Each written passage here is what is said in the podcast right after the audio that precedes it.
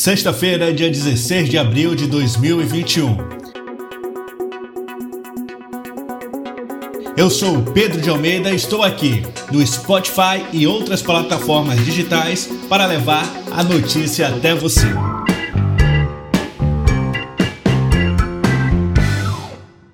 Brasileiros reduziram o consumo de alimentos saudáveis em mais de 85% durante pandemia. A carne foi o alimento saudável com maior redução de consumo nos lares brasileiros durante esta pandemia. Os brasileiros tiveram essa redução drástica no consumo de alimentos saudáveis como carnes, frutas, queijos, hortaliças e legumes durante a pandemia da Covid-19. Em lares em situação de insegurança alimentar, que representam quase 60% dos domicílios, a redução do consumo destes alimentos chegou a ser mais de 85%. É o que indica o estudo de pesquisadores da Universidade Livre de Berlim, em parceria com pesquisadores da Universidade de Minas Gerais e da Universidade de Brasília. A análise foi feita com base em dados de um questionário aplicado a 2004 brasileiros pelo Instituto Brasileiro de Pesquisa e Análise de Dados.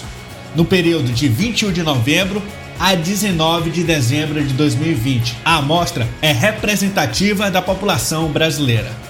Carnes, frutas e queijos estão no topo da lista de alimentos saudáveis com redução de consumo durante a pandemia nos domicílios brasileiros.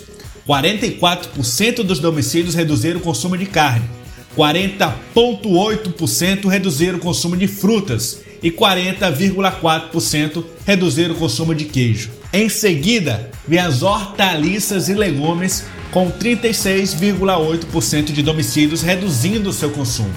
O ovo foi o alimento que sofreu a menor redução e o maior aumento de consumo. 17,8% dos lares brasileiros diminuíram, enquanto 18,8% aumentaram o seu consumo. Este aumento pode estar relacionado à substituição do consumo de carne. Aumento de segurança alimentar nos lares. Vamos lá. A pesquisa também apontou para o quadro grave de segurança alimentar no país em tempo de pandemia. Esses resultados indicam que os moradores de 59,4% dos domicílios brasileiros vivem algum nível de segurança alimentar entre os meses de agosto e dezembro de 2020, com 15% relatando insegurança alimentar grave quando a falta ou redução de alimentos se estende às crianças do domicílio. Os resultados da pesquisa confirmam a tendência de aprofundamento da insegurança alimentar demonstrada pelo Instituto Brasileiro de Geografia e Estatística, IBGE, em 2017 e 2018, quando a taxa era de 36,7%. Naquele momento, se observou a reversão na série histórica medida desde 2004. A insegurança alimentar no país vinha diminuindo de 34,9% em 2004 para 30,2% em 2009 chegando ao nível de 22,6% em 2013. A pesquisa também descobriu que a insegurança alimentar é mais grave em lares chefiados por mulheres, 73,8%. Por pessoas de raça ou cor parda, 67,8%. Preta, 66,8%. Com crianças de até 4 anos, 70,6%. Mais pobres com renda per capita de até 500 reais, 71,4%.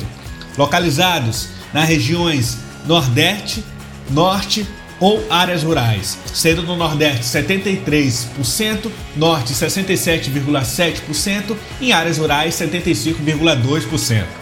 De acordo com Marco Antônio Teixeira, coautor do estudo e pesquisador de pós-doutorado do Instituto de Estudos Latino-Americanos da Universidade Livre de Berlim, ele diz, abre aspas, a pauta da insegurança alimentar e da fome voltou ao centro das atenções do debate público nacional nas últimas duas semanas, com novos dados de diferentes pesquisas que revelam e reforçam o tamanho do problema que o país precisa enfrentar.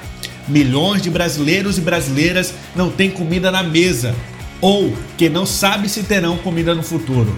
Enfrentar a fome e a pandemia da Covid-19 são agora dois desafios urgentes para o Brasil. Fechou aspas, Marco Antônio Teixeira.